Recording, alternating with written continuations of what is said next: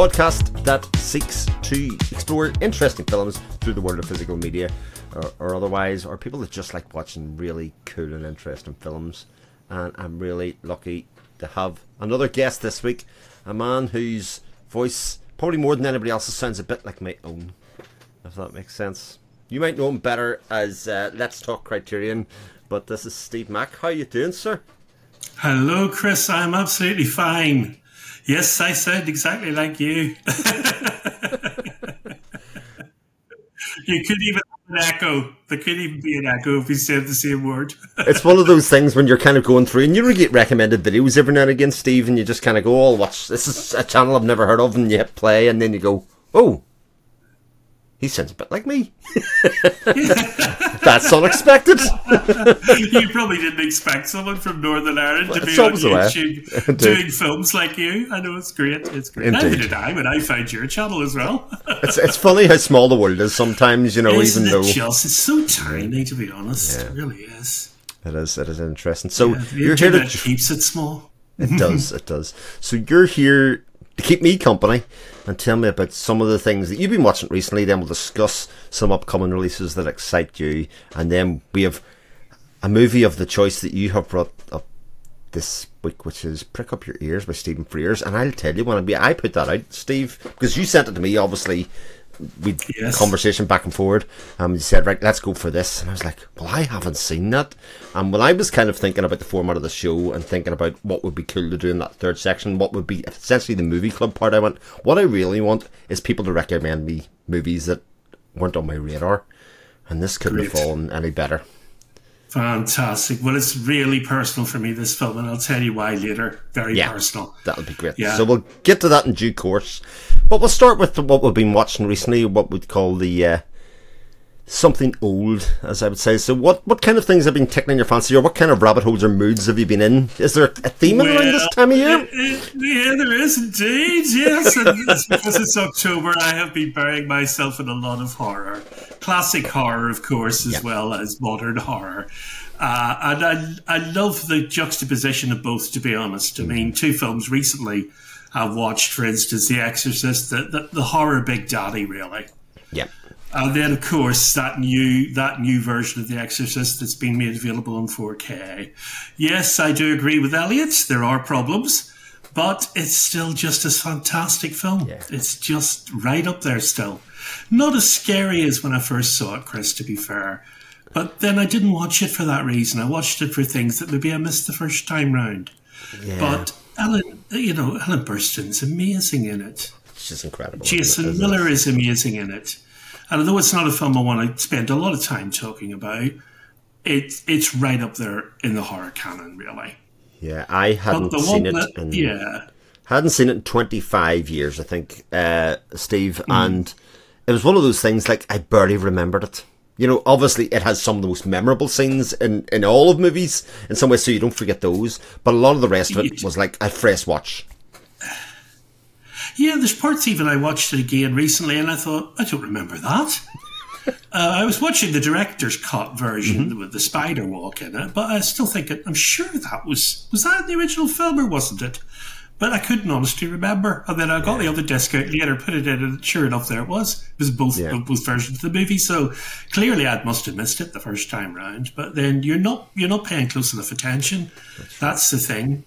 You're sort of wandering a little bit in the early stages of the film as as things unfold, and then of course it ramps up big time. Uh, whenever uh, uh, you know a certain person arrives on the scene. Indeed.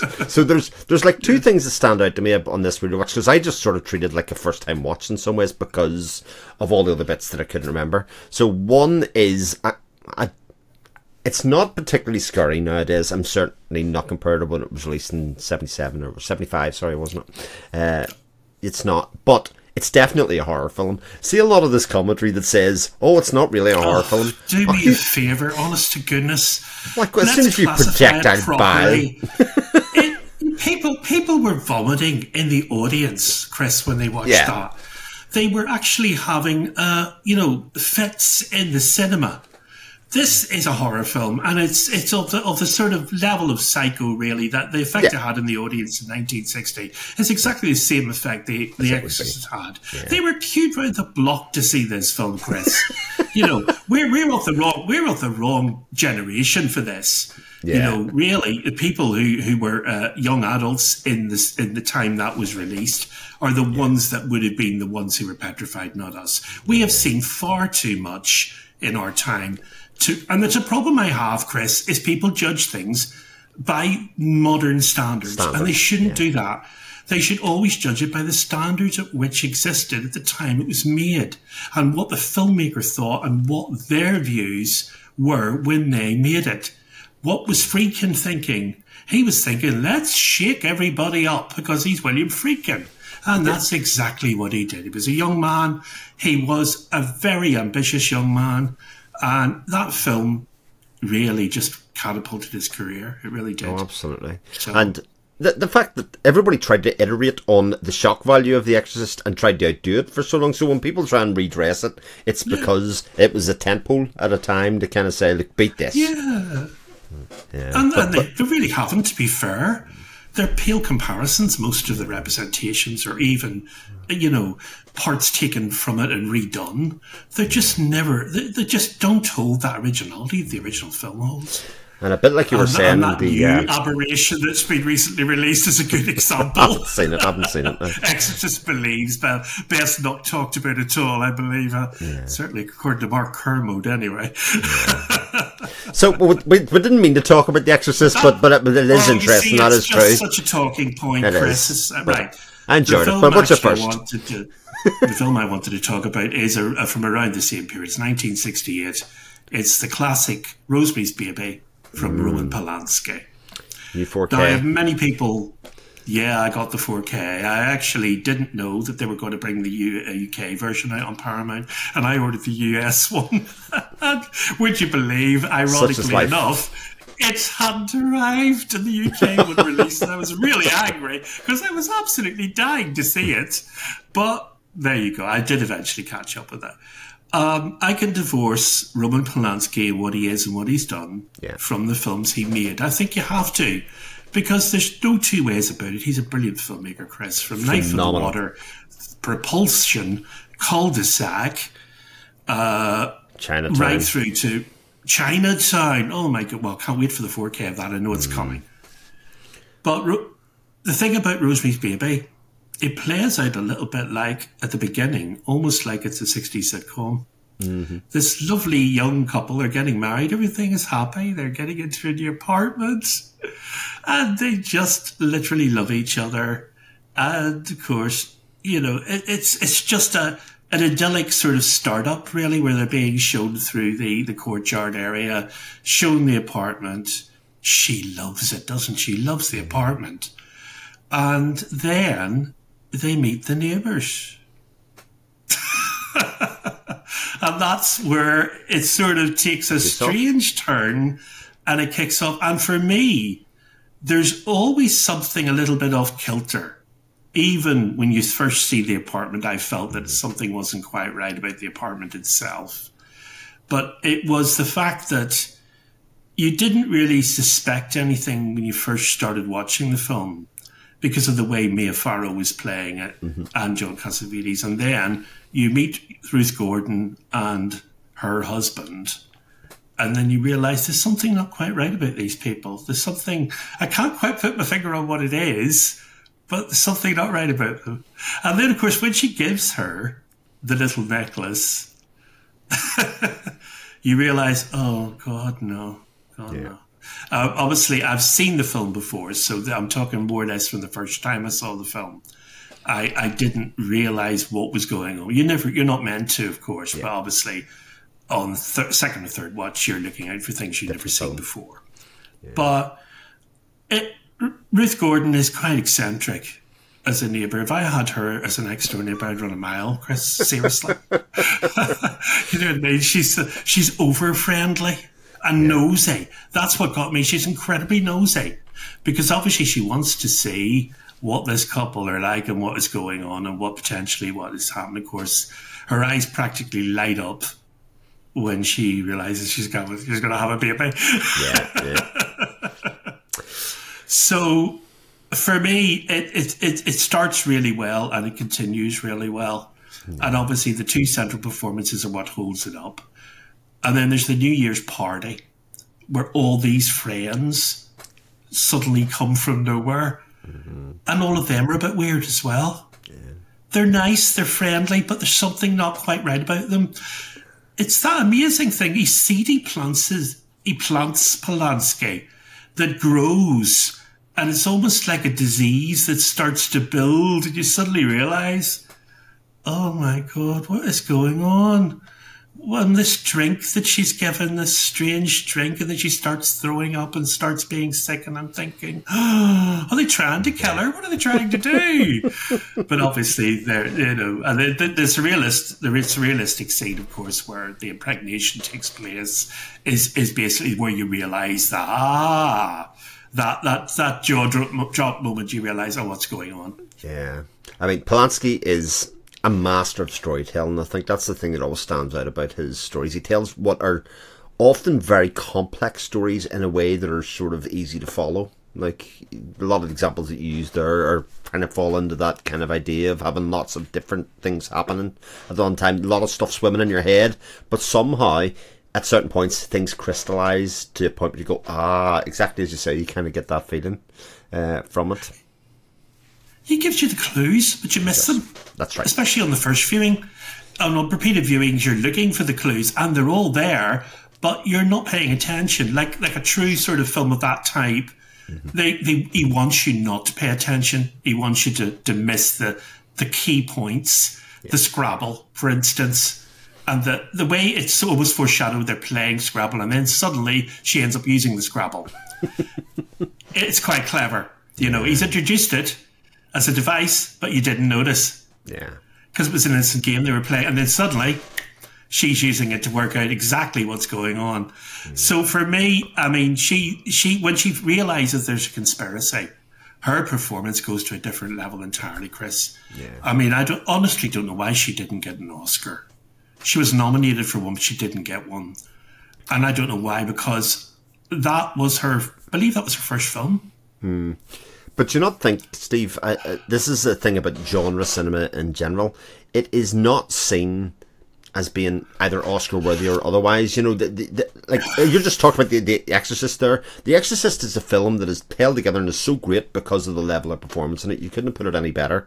It is outstanding acting performance after another one, and this is another film that falls directly in that, but they never get recognised. Yeah, horror films never win Oscars. No, no, it's it's it's it's sad really because those those performances are right up there with any other Academy performance I would say of that year. Yeah. I'm not sure which one won for that for that particular year. I can't remember off the top of my head which one it was, but it probably was something big, you know. Yeah. Uh, with with lots of ensemble performances, and no doubt, which Rosemary's Baby didn't have. To be fair, it, it, largely the film was Mia Farrow on her own in the apartment. Because mm-hmm. did you notice also that John Cassavetes rather sort of disappears. We all know where he's going, of course, and what he's up to. He's plotting against her with the coven, but he sort of disappears halfway yeah. through the film, and he's only just literally popping in and out, where she is suffering on her own most of the time. Yeah. Uh, so I think, I think you know, uh, she carries the film, Mia Farrow, to a large extent with the with a sort of slightly you know slightly eccentric comic turn of Ruth Gordon and, and the others, but but I mean, originally, apparently, it was going to be Robert Redford. Could you imagine oh, wow. Robert Redford as her husband? uh, I think he may have been doing uh, uh, no, the uh, possibly the comedy film at the time, um, the Neil Simon Barefoot in the Park. Oh, may have yes, been yes, 67, indeed. 68. He was engaged with that, I think. Oh dear, there you go. So, so I'm glad he was really because I couldn't imagine him in that role at all. it's funny how it would have changed the whole so, uh, um, whole mood of of that film. You know, having Robert Redford and having such a maybe such a big star. And so, in, in a way, just would have taken away was, from it. he know? would have he would have eclipsed Mia Farrow, Chris. He would have mm. eclipsed her, and uh, it was her first film, and she was uh, she was quite new, really. Yeah. But the thing the thing I like as well is, I mean, you, would you believe Charles Grodin is in it? Right. The actor Charles Grodin is in it. He plays the young doctor she goes to help for, right. who betrays her. Uh, and obviously, there aren't many names other than the main names that you recognize the actors. Mm-hmm. They're obviously probably very popular American actors at the time, but because we are from a different decade, we don't necessarily know who they are. They could have been in TV shows and all sorts, yeah. you know. But um, it was a great book he wrote as well, Ira Levin, and uh, and that, that screenplay from it as well. Keep on meaning to read it. So, yeah, very satisfying watch. Even though I'd seen it before, thoroughly enjoyed watching it again. Yeah, they are they're good fun to go back and, and revisit. And it's something I've been doing this October as well, as going back and kind of going through a lot of films that I hadn't seen, like a lot of really big classic films that I hadn't seen. i I've got a video that I'm sort of planning how I'm going to talk about so many classic films in one video, kind of thing. Like it's really difficult to kind of give everything 30 seconds. That's like like Blood and Black Lace. Here's 30 seconds of Blood and Black Lace. Oh, you, you try and talk about Pasolini's first seven films, and you know how hard it can get. It's, it's a bit, bit nuts. So that's good. So uh, give us another one. Give us another one, Steve the fit fell into your okay, watching? Okay, well we move we move to schlock horror, body horror. It's got to be my main man. I love this director. He is one of my favorite directors, and you probably know because I've chosen two of his films, and it's David Cronenberg. Oh, fantastic! Born in Toronto, Canadian born. He is a master of body horror. I mean, just leave all the others in the shade as far mm. as I'm concerned. He he was the one that made it happen in camera in a believable way. And quite honestly, it was repulsive to watch. You know, you're Still going is. from early films like Crimes of the Future right mm. through uh, Rabid and uh, into the 80s. And of course, I think he just came into his own in the 80s with films like with films like The Fly, yes. which comes after the one I'm talking about. And then, of course, equally equally hard to watch sometimes is Dead Ringers Mm-hmm. Uh, not that there's an awful lot of body horror in it, but again, there's some stuff in there that's just not comfortable to watch. But the one, the one I wanted to talk about was Videodrome. It's had a yeah. recent uh, renaissance on 4K from two separate labels. Right, Arrow did it first, and then Criterion. Criterion. Uh, I have to say, I bought the Arrow one, and I've got the Criterion one as well. well, to, to, be fair, so, the um, the packaging of the Criterion one is some of the very finest packaging that they've ever done. Oh, you know, it's, it's, it's lovely, and they've kept the original packaging exactly as it was. Uh, uh, there it is. There it is. Uh, Just exactly as it was. Um, so great. It's the spine. that, that video too. Yeah. That's, look at this. I mean, it's a video. It's like a video. It's brilliant. And it's actually not VHS, it's Betamax. Just tell everyone, that's Betamax, not VHS. The, we had a Betamax player. Yeah. Yeah, I think it was an American one. I think it was a big American format rather than oh, right, okay. in the UK. But yeah, I think a Betamax hit big in America uh, in the early days. But yeah, I mean, apparently uh, James Woods saw uh, scanners. Um, right. Okay. Wanted to be in Videodrome as Max Renn. And of course, he saw Deborah Harry from Blondie performing the video Union City Blue. Right. And he wanted Deborah Harry in the because that a lot of people wonder why why Debbie Harry's in it. Yeah. She's not an actress. But the thing was, he wanted her because of her persona in Blondie. Right, okay. The punk rocky yeah, goddess, yeah. the urban singer. And he wanted her in that film because she represented herself. Yeah. And that's why he chose her. Well, it fits into the theme. It's the fits into the theme she of the entire is, film, doesn't it? Yeah. Totally, totally. You know, and she, you could imagine everybody thought that she was slightly, you know, kinky anyway, Deborah Harry, because of some of the stuff that Blondie got up to. I'm not going into detail there. but because of that, she was able to be kinky in Video Videodrome because she is, you know, the, the, the, needle through the ear and the piece of cork. Yeah which uh, is is some, somewhat unsettling to watch. It's a, just a touch of uh, you know just ever so slightly on the edge. And Videodrome just is ever so slightly on the edge all the way through. Mm. Nothing terribly overly sexual, but it's got those sexual overtones in it which carry it through. And that's what I liked about it. And he wrote the screenplay himself for the film mm-hmm. as well, which is very interesting. He didn't take a separate writer and ask a separate writer to do it. He clearly wanted to do it himself. He knew what he wanted to put on the screen. And he's terribly well prepared, Cronenberg, as well. He, he doesn't overly rehearse his scenes, but he plans his, his in camera stuff meticulously. Yeah. And there's a lot of in-camera stuff in video Videodrome. I mean, there's the the scene where with her mouth comes out of the television. That's right. The scene where the gun comes out of the television. Well, it's not a gun; it's like a flesh version of a gun. There's the scene where the television wobbles and what's the word? Undulates. There's a lovely word. It oh. undulates. Oh. And then there's the scene where he puts the videotape in his belly I mean, you're watching it in 4K, Chris, and honestly, you cannot see where the you can't. There's no strings anywhere. It's there, right in front of you. You know that when the cameraman was in the room, he was seeing exactly the same thing. It was, yeah, it's just incredible. The visual, the visual. There's no CGI anywhere to be seen. Nothing, nothing. Yeah. No mats, nothing.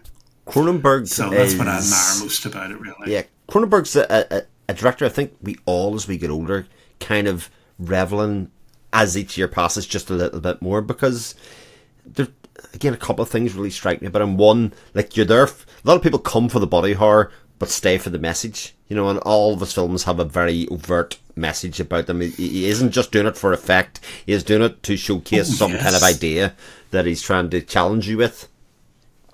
yes, the media, particularly in video Indeed. he was looking at the media and how they can over sensationalize and over, over, over, you know, overdo things. And uh, the good example is the, the tapes, the video tapes, Brian Oblivion, mm-hmm. uh, uh, and, and what he does, how he can't be seen in person.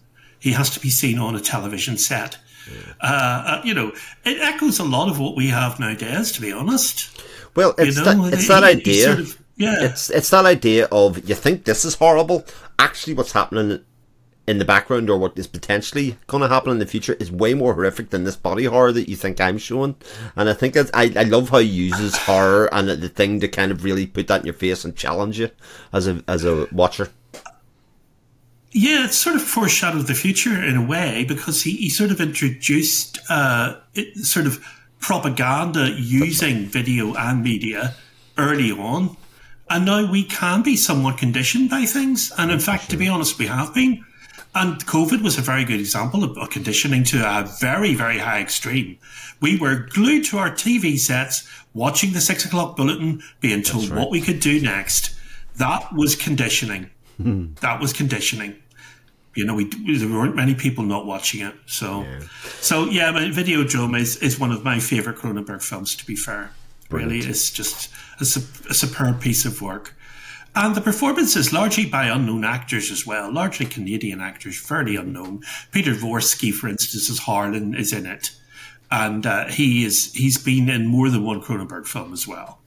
But uh, most of the rest of them you really don't. Sonja Smits, maybe, but you don't know many of them, to be fair, uh, outside of the film, really. Interesting, interesting. Two very interesting choices to start us off yeah. there, Steve. Uh, you actually get three for the price of two, yeah. right? Throwing in The Exorcist.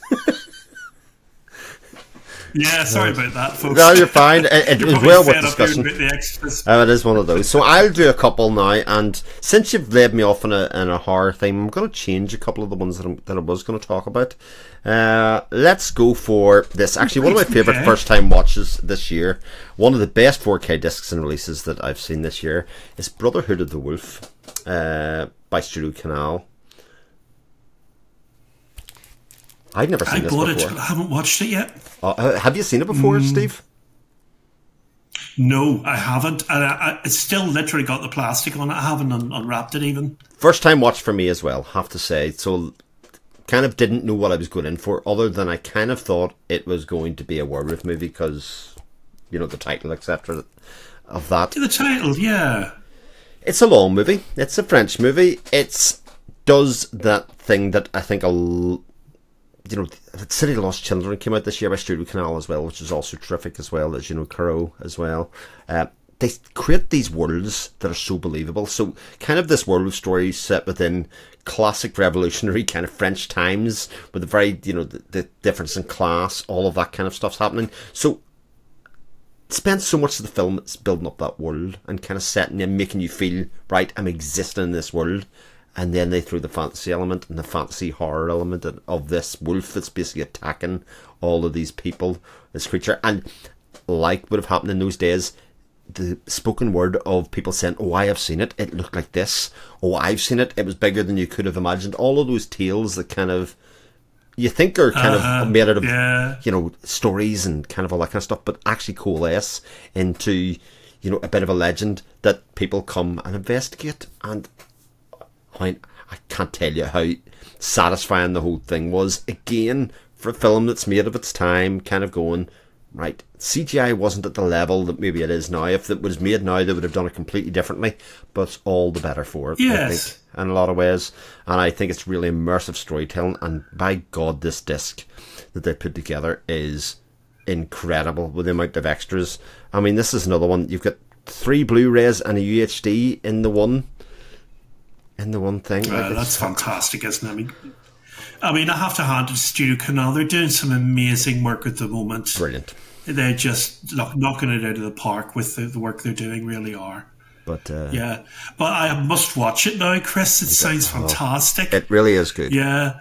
Is it like in an interview with a vampire? Is it that sort of a thing where, where you sort of very much set in a period setting, That's but right. it has a slightly contemporary feel to it? I mean, it has a little bit of a contemporary feel insofar as like uh, what's his name, Mark Dacascos, isn't that what his name is? Uh, he plays like a, a oh, yes. Indian character in it in French times, so we, there is that blending of the fantasy and the reality kind of a little bit there that he's coming across, and he's a he's a very notable fighter and you know hunter of, of things. So there is there is like I, I know what you mean by the, the vampire, you know, in terms of like creating a very gothic yeah, and, and yeah. feel of to it, and then and putting a yeah, classic story always, in it. Yeah, yeah, that's right. I mean, I, I, I definitely have to give it a watch now. I mean, I've invested in it, so I should that's really do it before. Yeah. Well, there's a few more days left in October. That is true. That is true. Um, the trouble is, I promised myself to get through all the Child's Play films, and I've only watched one so far. I've got six more to go. I, I, yeah, I, know I, I, shouldn't really. I, I think I'm going to take too much punishment to be honest if I do that. Maybe give it one more. Watch another Child's Play film again after that. Yeah. Uh, well, you've got them all in 4K still to watch. That's the way it is. Um, and yeah. the other one I'm going to talk about is a silent film. I mean, I would call this a horror film. It's more of a fantasy film, but this is F.W. Murnau's Faust, which was a first time watch oh, for me. Right. Yeah. Oh. Goethe my god. What a film. Again, no CGI special effects here, but would you know it from F.W. Murnau? The man was just a box of tricks at the best of times, and he pulls them all out in Faust. Like, it's, it's, he, it's unbelievable. He was a singular talent, no doubt about it. He was indeed, yeah. So, for anybody who doesn't know, uh, I'll give you I'll give you the story of Faust, which is that uh, the yes, this is the devil and the angel. It's Mephisto and it seems to be Gabriel of some sort are having the challenge. Basically, say you know Mephisto wants Earth for himself, and he says, "Look, you can't have Earth." Uh, but he says, "Well, if I can turn Faust, who's the most devout and kind of good person on the planet, to be evil. Can I, if I can tempt him? And the angel says, look, if you can, you can have the earth. And that's the setup. So Mephisto, the devil, sets about trying to tempt Faust by giving him what he thinks his heart's desires, which in effect is his youth, because he's an old man, and how that all plays out. The whole thing is just scene after scene of like imagination, of special filmmaking effects. It's kind of jaw dropping from start to finish, and thankfully, it's it's quite short in terms of silent film watching or otherwise, so it doesn't oh, yeah, they usually are, aren't they? Yeah. Yeah. Is it uh, a Eureka release, Chris? It is. It is. That's the Masters of Cinema uh, yeah. release. Uh, yeah, very yeah. good. Excellent, excellent. Well, just because it's silent doesn't mean it's not good. You know oh. what I mean? That this. I, th- I think I said to a, a few, I know so many friends, people won't even watch a silent film. I said to so many people, I watched The Exorcist, yeah, I watched Blood just... and Black Lace, I watched Crimes of the Future, I watched Deep Red, Faust mm. might be the best movie I've seen out of the whole lot of them, like in terms of spectacle and everything. I was just like, this is, which is what like fancy horror is is all about. Like it, horror for 1926 obviously isn't horror of now, but I think it would have been a horror film back in those days, a very shocking kind of scene of the devil, Oh, etc. You know, very, much. Yeah, but I don't think they were constrained by the same boundaries back then, maybe as well. The filmmaking boundaries. I mean, they may have had, they may have had larger budgets for the time, and also more people at their disposal, and more set and more resources. Uh, because everything is so tightly controlled budget-wise in films nowadays. Oh, you've got twenty million to make this. Do you, you know, that's what you got to do. You know, do it inside twenty million. You know, use your money how you feel you should use it. But there's always concessions being made with modern films. So you could see them on screen sometimes where the directors, you know, has conceded to mainly make it CGI because it was cheaper that's true. That's true. and not very good CGI at that. Yeah. So there, there, there's there's my first two that fall into the kind of I suppose horrorish genre, uh, since it's that time of year. What else have you got, Steve? Excellent choices. I'm going to move away from horror for my next one. Okay. I have got the Lars von Trier box set. Oh wow! I was the one who bought. I was the one guy who bought it. Well, I know another one. I know another two actually. The bought it. Yeah. Oh, I bet you, I bet you, yes, I bet I know who they are as well. um, it's fantastic. I've only, I actually bought the 4K of this film because it's not on 4K in the set. In the set. I thought, start as you mean to go on, Steve. If you're going to get Lars von Trier, you're going to have to do it properly. And you probably so already I own already it. have the criterion Yeah. of this film as well. yeah, got it. but I thought to myself, let's just see what the 4K looks like. It's not exceptional, to be Right. honest with you, because it's not that sort of a film. Film. It's not filmed. It's filmed fairly bleakly, to be fair. Not an awful lot of colour in it at all. But absolutely blew me away yet again. For me, it's one of his most accessible films. He made it and he broke his own rules. Did you know that? Dogma 95 But you have to tell people what it is. signed, sealed, and delivered by. Right. Well, Dogma 95 is No, but I mean the basically a film. vow of chastity. Oh, sorry. Oh, no, I'll tell you in a minute. I'll tell you in a minute. Okay, okay, you did a build up. Sorry. He broke Dogma 95 rules. I'm going to keep you guessing for just a second more. He broke his own rules when he made this film, despite having signed on the dotted line with Thomas Vinterberg mm-hmm. for Dogma 95. Because he put music in it and he put visual effects in it. Mm-hmm. It's breaking the waves from 1996 Brilliant. He did it because he, he could do it. He's Lars von Trier. Mm-hmm. That's basically what's it. So he's reported to say, "Oh, I didn't want to do it like that. I did it like this." So, He's so a, what? he was a, he's a rules So- breaker to start off with. Yeah, he was a real- so he set the rules and then he went ahead and broke them. that's to do it. he did get back on though. He did get back into line later down the line though. I. I- I'm amazed. It's Emily Watson's debut performance, which I find Incredible. astounding. Yeah. she was nominated, but she didn't get an Oscar. The film itself is just stunning on every level. It's stunning on the way it's put together, in its seven chapters and its epilogue. It's stunning in the performances in it, and there aren't very many lead actors in the film.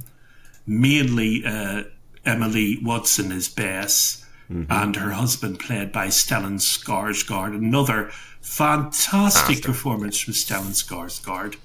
A man, let's face it, of uh, Jan, not of many words at all. To be fair, he doesn't say an awful lot, but he doesn't need to because he acts with his body and his face.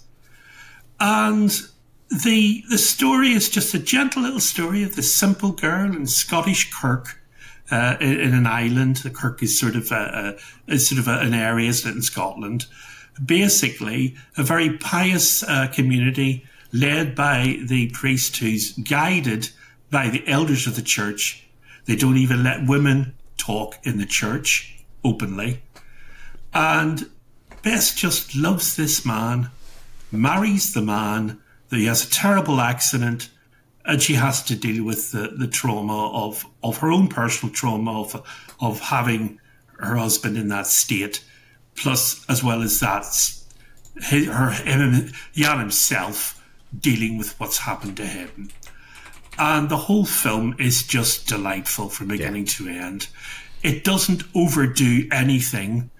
It seems strangely to be quite melancholic as a film, but yet it seems to have this sort of ribbon of hope through it, mainly, mainly by from Bess, to be fair. She always thinks he's going to get better. Mm. We all know he's not going to get better. Yeah. He knows he's not going to get better, so much so that she literally sends her out on the game, which again is horrific, where she's literally ostracized by everybody in the entire community. And you feel so sorry for this little woman who really is just absolutely innocent to the utmost extent. Yeah. There's not a bad bone in that woman's body. And her little friend, the nurse, uh, played incidentally by Catherine Cartlidge, who, of course, it was in. Uh, uh, Mike Leigh's Naked. Oh, fantastic! Yeah, she was she was the girl in the flat. Very good. Um, don't see her do an awful lot, to be fair, yeah. but she was equally, you know, a nice as a support. Uh, a supporting friend, and also, you know, she had her little bits towards the end of the film in the scenes where she's looking after Jan and stuff. And it comes to the to the, the epitome of the whole thing, where basically she just loses the will to live and uh, how Jan reacts because he seems to be back on his feet again, not really clearly explained why. I don't need to know really, but yeah. he, he got better, effectively, got better enough to walk, albeit on crutches. And then how they deal with Bess. Yeah. The, the, reverence, they, they don't want her to have a, an unnamed burial. They want her to have, uh, to be consigned it's a place where she belongs. Uh, hence the title Breaking the Waves. And then you've got this wonderful, f- clearly it was foreshadowed far earlier on in the film by Von Trier, The Bells. Yeah. Beautiful. And I just loved it. I loved seeing it again and I appreciated it even more. Yeah. I think it's the third time I've watched it, but I appreciate it even more this time around. And I think there was more riches I got out of it this time around, Chris, than I did the first two viewings, to be honest. I uh, I keep on I think I was more to, focused. I keep on meaning to, to rewatch it because many many years since I did. I started watching a while ago on the Criterion channel and then kind of got out of the way. But I think everybody keeps on showing me how lovely this box set is, and it is it does seem to be like properly comprehensive, even though it's missing that one film, as you quite rightly point out. Interestingly, I did look up. Uh, yeah. I did look up the 1997 Oscars. Uh, actress in a, in a leading role, so that Emily Watson didn't win that year. Oh, who won? So Frances McDormand won who for won? Fargo. Who won it? Uh, uh, well, this is the thing you see. Yeah, that was a popular win, wasn't it? But it I mean, deservedly so. She was brilliant in Fargo. There's there's so, there's sometimes you can grumble and complain and go that's fine. She was also up against Brenda Blethyn as well from Secrets and Lies that year as well. With the so it was pretty heavy, uh, pretty well, she, heavy, amazing in that as well. That was heavy going, but don't worry, Brenda got the Cannes for Best Actress. indeed, she so, won the yeah she, she won the Cannes award. In, interesting but, indeed. Uh, I I think that I think that people look at Von Trier and think I can't watch any of his films and understand them, and people will watch films like Antichrist and think, "What on earth is this?" And they'd be right to do so. Mm-hmm. But you watch Breaking the Waves, and I guarantee you'll get a beautifully told story. Fantastic. Very simple to understand and appreciate. Wonderful performances. Yeah. So, five out of five for me on that. Five stars out of five. Yeah. Uh, excellent. So, one more choice choice from you. Uh, Steve, what's it going to be? Okay. It's another Cronenberg film. Oh, dear God. It's The Dead Zone. it's made the same year as Videodrome, 1983. Was it? You couldn't get two more different films from the same director. Wow. There isn't any body horror as such in The Dead Zone. It's based on the Stephen King novel. So obviously it's written by mm-hmm. someone. Fair enough. But it's basically. Have you seen the Dead Zone? Do you know it? I haven't. haven't seen it. It's one of the few you Cronenbergs that I haven't. But I do know. I do know. I, okay. Uh, well, I haven't got the book behind my head. But let's not spoil it anyway. Give, I don't want to give too much plot away. Basically, it, it's Christopher Walken. He makes the film work. He is amazing as Johnny in the film. And Johnny basically has an accident and he can touch people and detect their future. Mm. and that's where the whole film revolves around his skill that he's developed while he was in a coma, presumably. It's slightly supernatural. It's slightly, you could almost say it's slightly, uh, it's it's chilling and it's sort of not. It's not evil, and he's not evil. It's sort of I'd say maybe supernatural too strong a term, but it's not. His ability is not natural, if you know what I mean. Okay. And obviously, some people react in a really, really bad way to it. Anthony Zerbe, who plays this industrialist, reacts in a terrible way to him revealing something about his son. Try not to give too much away here, Chris. but obviously, uh, other people uh, suspect there's something funny about him, but don't really do much more than that. Okay. But you've got a fantastic supporting cast. You've Herbert Lom as a psychiatrist who looks after him and nurses him back to health. You have Brooke Adams as his girlfriend, who then gets remarried later in the film and links up again with Johnny. You have Anthony Zerbe as the industrialist. You have the wonderful Martin Sheen as uh, Greg mm-hmm. Stillson, the senator, That's who is a nasty piece of work, and his sidekick. And uh, it's just a great. Oh, you got and you got Tom Skerritt as the uh-huh. sheriff, who uh, who he assists to find a murderer in the film. So it's all. Uh, it's like a thriller, really, with strange off kilter parts thrown into it. Okay. Uh, the fact that he can do this, peep, this this skill he has, this this trick he does, uh, and then obviously on top of all of that, you've got uh, this sort of foreshadowing going on as well in the film too, where you you know you feel some, something's it's not going to work out. Uh, as he does each time he demonstrates the skill, he gets he gets weaker and weaker. Right. Okay. So it, he's, he's effectively not doing terribly well by the end of the film. Uh, and you sort of know, oh, it's not going to end well. But it's a it's it's a great book anyway. Anyone that's read the book may argue with me and say, well, the film's terrible compared to the book. That's fair enough. I've say. read the book. I don't want to read the book. I, I, I, have my picture of the film in yeah. my head, and that's that's how you've I'm got the story. But yeah, it's, it's great, great, another great Cronenberg film brilliantly uh, told as well. Have a look at that. Yeah, the Dead awesome. Son. Uh, another score by Howard Shore again. Oh, the very nice. Score, of course, by his favorite composer, Howard Shore. Yeah, Beautiful. and I think it's available uh, as a Shout Factory release, so it's going to get a 4K soon. Yeah, it was out in print. I I've got my well. pre-order in. very good. Yeah, very good. I believe it was. Yeah, yeah, yeah. yeah.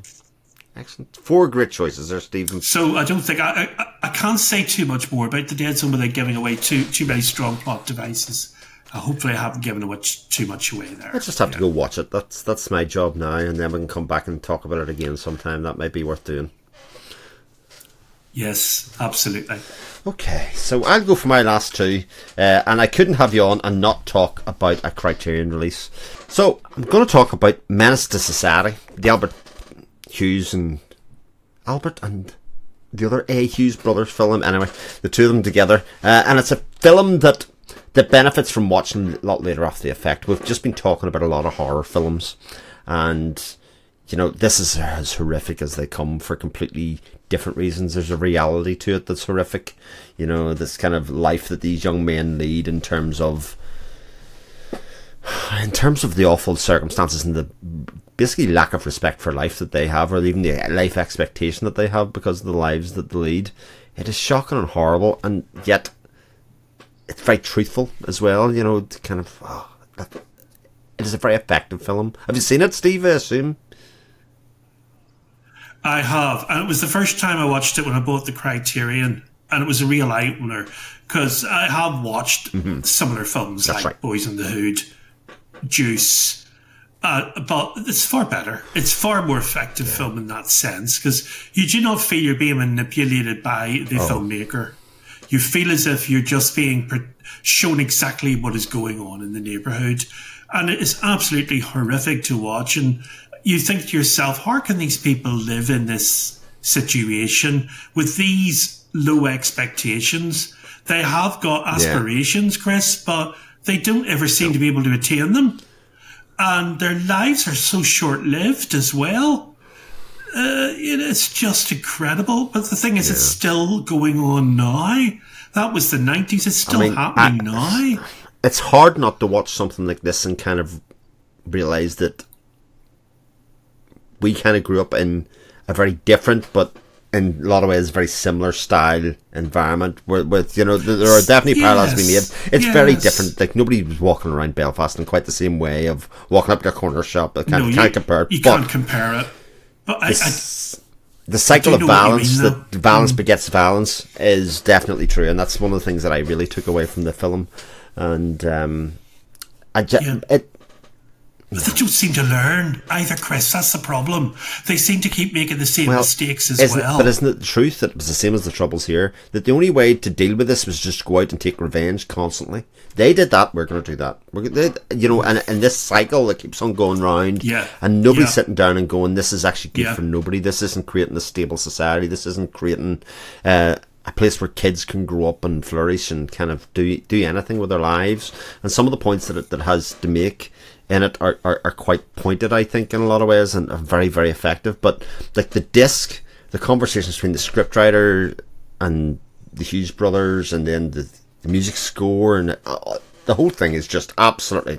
Yes, the, the extras are superb. Uh, it's really package. something yeah. else as far as the release goes, and I was I just kind of sat and edited up, and then I read the the essay on the inside, and I just kind of immersed myself in that story and those characters and that world for a good couple of hours yeah, you you literally lose yourself in that world, don't you? And you, you, you come out the other side and think they've achieved nothing. Oh. It was all for nothing. I'm not can't give anything away because yeah. you must see the film, but it's was just heartbreaking. The end of the oh, film was heartbreaking. So effective, though. I mean. that, that you, you, felt, oh God, hope, oh no, good mm-hmm. hope here. There's actual hope for these young men.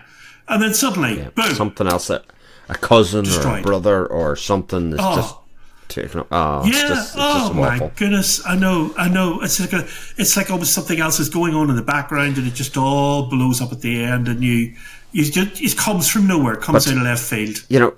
Yeah. Criterion being the people that kind of showcase other people's lives. I mean, that's what I always think about filmmaking, especially from a collection like Criterion. You get a window into how somebody else lives or grew mm. up in a different time, a place, a country, a set of circumstances, whatever it is, and you do get a window into. It. You always see an extreme version of it for sure, but that doesn't mean it's not truthful. No, and they take these films to say that these are really mm-hmm. popular films. I mean, the That's excitement right. around this release was very, very high. But they, they took this film and they brought it out uh, and gave it a new lease of life. And perhaps it, it could have been forgotten about and sort of stuck on the DVD shelf and just forgotten about. And now it's got this wonderful new transfer, all of those extras. Uh, uh, you know, it, it deserves to be where it is in the Criterion Collection, yeah. certainly. Just, just yeah. fabulous. That was a good choice, Chris. Very really, good really choice. fabulous yeah. and something that I, that I felt very kind of like scarred by, but also, you know, a fulfilling experience, film watching experience, and, and kind of putting it all together, and kind of reaffirmed why you go out of your way sometimes to seek out films that are sometimes difficult to watch and sometimes difficult to process. You know. Yeah, I think that's why I like Criterion so much. You could be watching something from the 1920s one day and something like Menace to Society the next. And people will turn around and say, oh, Criterion's full of old fuddy duddy films. Actually, yeah. far from it. And, and the last few years, they've proved that by some of the releases they've brought out. They've been very contemporary in their nature. So yeah, but you know how oh, I feel absolutely. about Criterion. I mean, you're preaching. Yeah, it's, uh, I'm preaching the gospel here, as I say it. Really, yeah. But, uh, yeah. So interesting in, in, in, in that regard. Yeah. Uh, and the last one I'm going to talk about, I'm going to talk about very briefly, and that is um, I've been on a bit of a Scorsese kick at the moment. Uh, I know Killers the Flower Moons is out at the cinemas at the moment, and you know, all well and good as it is. Mm I watched Silence. Yes. I haven't seen si- Silence. Um, Silence. Yes. I haven't so watched I, it. I, I, I haven't seen is, it. I, I I think it's why. recently. Yeah. It kind of came out just before the pandemic, and maybe there hasn't been like a big release of it, you know, to the same extent that there has other things. But Andrew Garfield, you know, Adam Driver, Liam Neeson, this kind of idea that they're going to go look for a for a priest who has been lost in in Japan, who's trying to spread the Christian word, so to speak. It's a long film. Yeah. It's again very powerful. Yes, it is. very, very powerful. Uh, again, there's bigger messages about life and about faith than just what is presented on the screen. Uh, and that idea of like how far can your faith carry you, all of that kind of stuff is, oh, it's chilling in a lot of ways. But like a real, I mean, like I say, I've been on a real Scorsese kick at the moment of of really enjoying his films, but this is right up there with in terms of like really effective watches and what a great storyteller he is, you know, and it's just oh, utterly wonderful. I really enjoyed it. Okay, so that's that's our um, what we've been watching recently, Steve. I'm a sh- like I'll be uh, having some technical difficulties today, but isn't such life on the internet recording? Oh, well, I, I work in IT, so it comes with the territory for me. Oh my god! As a man who does, occurrence. as a man who heavily scripts, you're just sitting there going, "There's a reason, Chris." There is a reason. Yeah, everything I do is so tightly controlled. I've, I'm really scared when I do even just the live updates on the UK releases. I'm thinking, oh, Oh, God. yeah. I, I record those now as well. They're not live either. Yeah. Oh dear, it's so funny. So we're going to move on to uh, things that are coming up, but things that are in news or things that are happening in the physical mm. world, and there are a couple of very interesting things happening in the past week. I think Criterion's January slate is Oh, a showstopper. Yeah, they they are literally cementing their position here as one of the top labels now. I mean, that January slate is just amazing. All right, we've got the 4K upgrades again. That's fine. I think we're going to have to live with that. If you're a collector Yeah. of Criterion, you you verbally have got the Blu-rays of some of those. Yes, indeed. But I mean, uh, quite frankly, I mean uh, they are knocking it out of the park. They really are. We still get four big releases. We get th- three releases, new releases, and a box set. You know, outside Yes. of Blood Simple and the Apu trilogy, which in their own right, I think Yeah. are just Yeah. they're ones that I I own both Blu-ray releases for them. Mm. Apu trilogy in 4K is going to be very hard not to buy. I think that those films are special to a lot of us, and uh, yeah, I'm, I'm lucky in that regard. I don't have the Apu trilogy. So Oh, do you I, not? buy- I, I held off. I had a funny feeling it was coming. And I was actually in the CEX shop. Now, if you're not in the UK, you don't know what that is, but it's a second-hand uh, Second-hand. shop. And they had it for £33. And I had it in my hand two months ago and put it down. And I thought, let's see, it might be coming out in 4K because I just got a bit of a whisker of a, a rumour that they were showing 4K screenings of Satyajit Ray films. And of course, they were that uh, the Apu trilogy was in that screening. And I'm thinking, hold off, Steve. That 4K is on the way, and I was right. I'm getting good at predicting it now, Chris. I'm getting good at predicting it.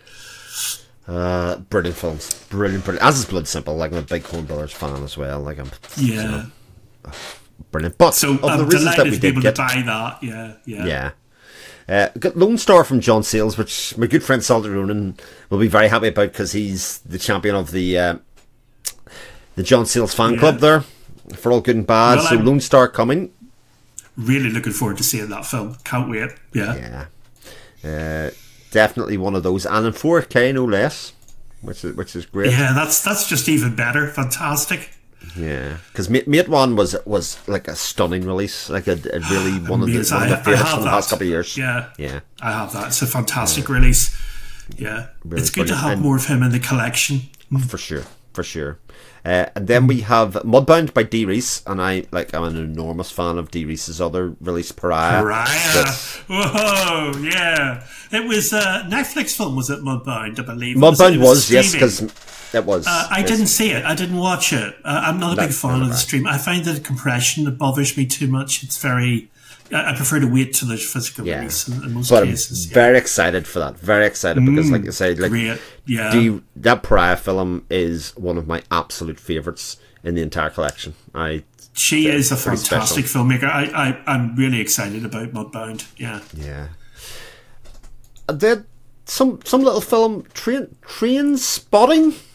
Well, what can I say? I mean, I didn't think I wasn't expecting it. I have to say, Yeah. I was really surprised because I thought, well, somebody else is going to bring a 4K of trans- Trainspotting. I never would have a million years thought it would be Criterion. but there you go. I am delighted to see it coming. It is a rite of passage film in the UK. That is true. I don't know how the Americans feel about Trainspotting. Perhaps they put the subtitles on to get round the Scottish bits. but as you and me, we probably understand fluent Scottish anyway. That's true. It never bothered me, never caused any problems. But it is it is clearly the film that catapulted Danny Boyle into the stratosphere. He did Shallow Grave, and Ewan McGregor was in it, but mm-hmm. it wasn't as big as Trainspotting. Yeah. Uh, that was just meteoric Trainspotting. And the, the, the way he adapted the book from Irvine Welsh and visualized what was clearly unfilmable, really, from a book perspective, because the book was written from all the perspectives of the individual characters. He put it all into Renton, but let Renton experience the individual characters and their perspectives, and we experienced it through Renton. And it was just inspired. I mean, I cannot talk enough about Trainspot. And I'm a massive fan of the film, from from the performances to the music, which is just so beautifully placed all the way through. But Danny Boyle is a master where score for scoring is concerned, soundtrack scoring is concerned, and the fact he used the songs he did and the way he did was again just inspirational. I mean, every young filmmaker should look at Trainspotting for inspiration. They probably do, to be fair. It's I mean, you can see what a fan I am. it's it's it's a funny film for me because I think when I came out, I was definitely of that age, and I genuinely didn't like films that glorified drug taking. Which, it, I mean, it sort of does, right, in a lot of ways. But I know Well, it kind of does does it with does it. it. I don't But think this is it what I'm does saying. because remember, you remember what happens to the the girl in. Well, thi- yeah. this is the thing. So, like, yeah, you as a young man, you watch it, you kind of go glorified drug taking. But actually, as a as a more mature Mm, yeah. man and having seen Trainspotting in, it's in there's a recent serious message there that's given out, and and the fact of what happens, of course, after uh, you know one particular nasty session, the consequences are fatal. Well, indeed, and and, and the glorifying again, what was perceived glorifying of Robert Carlyle's character Begbie as well, but again, you can watch Yeah. many years later and kind of go, no, I see that Yeah. completely differently now, and I think Yeah. it, it is a very different film now than it was to me then. Its irreverence is the thing that I love about it now. You know, the fact that it didn't conform, that it challenged filmmaking Just- and what you could do on screen and what way you could Yeah. perceive defecating. it- I think it, it reinvented filmmaking. It reinvented filmmaking in every aspect. it's a very You know what I mean? film. From it, from its very first opening sequence to its last few seconds. Yeah. Uh, It's it's. I'm not saying it's a perfect film. It's not, Mm-hmm. but it's not far off perfect, Chris. As a as a modern contemporary film goes, it really isn't. and you know it has like a terrific cast as well. But you know, it has Jonny Lee, Jonny Lee Miller as Ah, well. I, I, I know, more Jonny Lee Miller. I love him. so many careers. you know, Brilliant. I I, So- I I wasn't as keen on the sequel. To be fair, I think Yeah. too long had passed, and he was almost doing it as a I have to do this, and it just wasn't as effective. Didn't enjoy it as, as much. It doesn't. It was, it was, uh, it's weak. It's weak compared to its predecessor. To be fair, it just doesn't have the time and place that the first one was released in. Because, like you say, no. it, it was on the cusp of a musical revolution at the time as well. Like the, the soundtrack was very influential in terms of its effect, right, on British pop music for for the next Yeah. kind of five ten years as well. You know, so the whole thing was very important. Well, well, well, I bought this, the, the soundtrack of the album certainly, and I've also got the green one as well, which is all of the extra tracks and all of the other oh, songs that were very good. influenced from Trainspotting, and that's great as well. Yeah, I listen to it regular, listen to it all the time. Yeah. Nice. So yeah, that, that's that's going to be that is going to be a massive seller for Criterion. Oh, I hope so. They're bringing it out in January, so people will wish, wish probably wait for the flash sale in America, or uh, but I'm sure a lot of people will buy it day one. Yeah, yeah. Uh, I, Uh, I'll when be. I'll we be in the list for it. UK? See, there's been a bit of talk that maybe haven't- because it's with Warner. I think or some. It's with somebody here that doesn't usually license it out. But No, I, I wonder. I know. I wonder. We- they haven't announced the January UK releases yet. It could. I don't know what's going to be out there. You say? We're gonna get Lone Star. and We're gonna get Mudbound. I, I'm almost certain those are the two that we're gonna get out of that, and we I- I might would get a 4K release of Apu. Yeah. Yeah, don't say have we got Blood Simple? I don't know if we got. No, we haven't. We haven't, we haven't got Blood Simple oh, because I had to import it. I, I yeah. would predict we're going to get Blood Simple in 4K then in January, mm. possibly. I don't know. They tend to follow. They tend to follow the that sort of line. well, we'll see. We'll see what prediction comes out there then. Uh, yeah, but see, and the last one that obviously is the hmm. Chantal Akerman masterpieces that includes uh, Jeanne Dielman, yeah. Uh, yeah. as well, which is. Uh, a, a strange set given its price. I think I look at its price point and go, "This isn't going to be one of the deluxe sets mm. that that uh, Criterion no. do." But this seems to combine what would have been the Eclipse releases um, with yeah, some of yeah, the other. They've been out there ones. before, haven't they? The yeah. Eclipse set. I mean, I, I, I watched Jeanne Dielman for the first time two years ago, and mm-hmm. uh, I'd heard all the rumours about it. it's long, it's boring. I was transfixed for three and a half hours. Could not stop watching that woman doing nothing most of the time because it was just absolutely compelling. Yeah. So uh, it's it certainly got me to appreciate uh, Chantal Akerman for that film alone, and obviously I'll be really looking forward to seeing her other work, which I haven't yeah. seen because I don't have that Eclipse set because it's a yeah. DVD. I, I, don't tend to buy DVDs. Well, it's it's anymore. more the I, I like the context and I like to see it wrapped mm. up. And I want to watch a film. I like digging into it and saying, right, why was this an interesting film. I want to hear somebody else's perspective, yes. mainly because I can challenge my. I've, I have a sounding board for what I thought of it of somebody. Like it was interesting. Yeah. I was watching. Um, I've been watching a lot of Hitchcock recently because again, is is is the time, and I watched Vertigo yeah. and Friedkin's commentary on.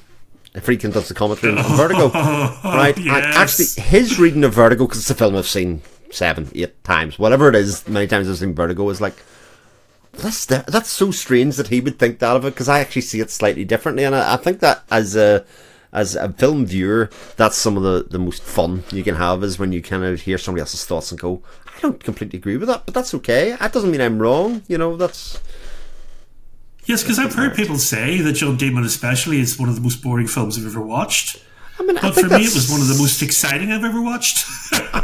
I, I, I, can see both sides of the argument quite well because yeah, there is yeah. nothing happens. Like she cuts potatoes, no, she potatoes, it's, she cuts the beans, venison. You know, it's the fact that you're actually seeing nothing happen uh, is is fascinating. I found that yeah. completely fascinating.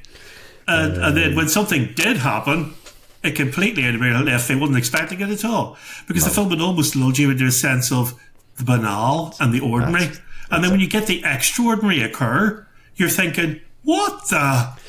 You know? But but but there all again there are clues and signs. When you see the banal and the ordinary, you see oh. the day to day repeated. It's this very small differences of the things yes. that you notice, and that's where the power of that comes yes. in and with smartness comes. It is so, very very subtly done. Very subtly done. So yeah. very excited for Criterion for the rest of the year. If that's kind of two upgrades, four new releases, mm. two of them in 4K, with uh, like that's phenomenally exciting uh, for the rest yeah, of the and year. And I noticed no Janus contemporaries for January announced. So That's either they're right. going to be still announced, or they're going to be another three films, or are they leaving those till February? Maybe so there could be even more coming, yeah, down Indeed. the line. That's interesting. And then Indicator announced their January slate. I don't know how much you follow Indicator, Steve. I don't follow it too heavily because unfortunately a lot of those films are, are not my cup of tea. Cup of tea. Yeah. And I did I did buy a lot of Greg I, I, did buy a lot of Indicator when in the last few years, but mm-hmm. I've dropped right off because the films they're releasing are not really my thing. Yeah. Unfortunately. So uh, a couple of so, interesting things from their January slate is that they have went from four to three releases for this month, and I often think that January is the time when a lot of companies reset and say set out the stall for the year, yeah, say this is what's going to happen. Yeah. Which I'm sort of glad to see because, like, I'd rather they kept a high quality bar up with less releases rather than kind of force out four you know, and have one kind of been a filler disc, and you kind of watching it going, that wasn't at the level of the other ones or otherwise. Uh, and they've also done away with their reward system as well, which I think is really interesting. Oh, that's unfortunate. The bundle thing that's gone no, as well. No, the, bun- the, bu- the bundle's there, oh, but the they used to give there. you po- they used to give you points as well.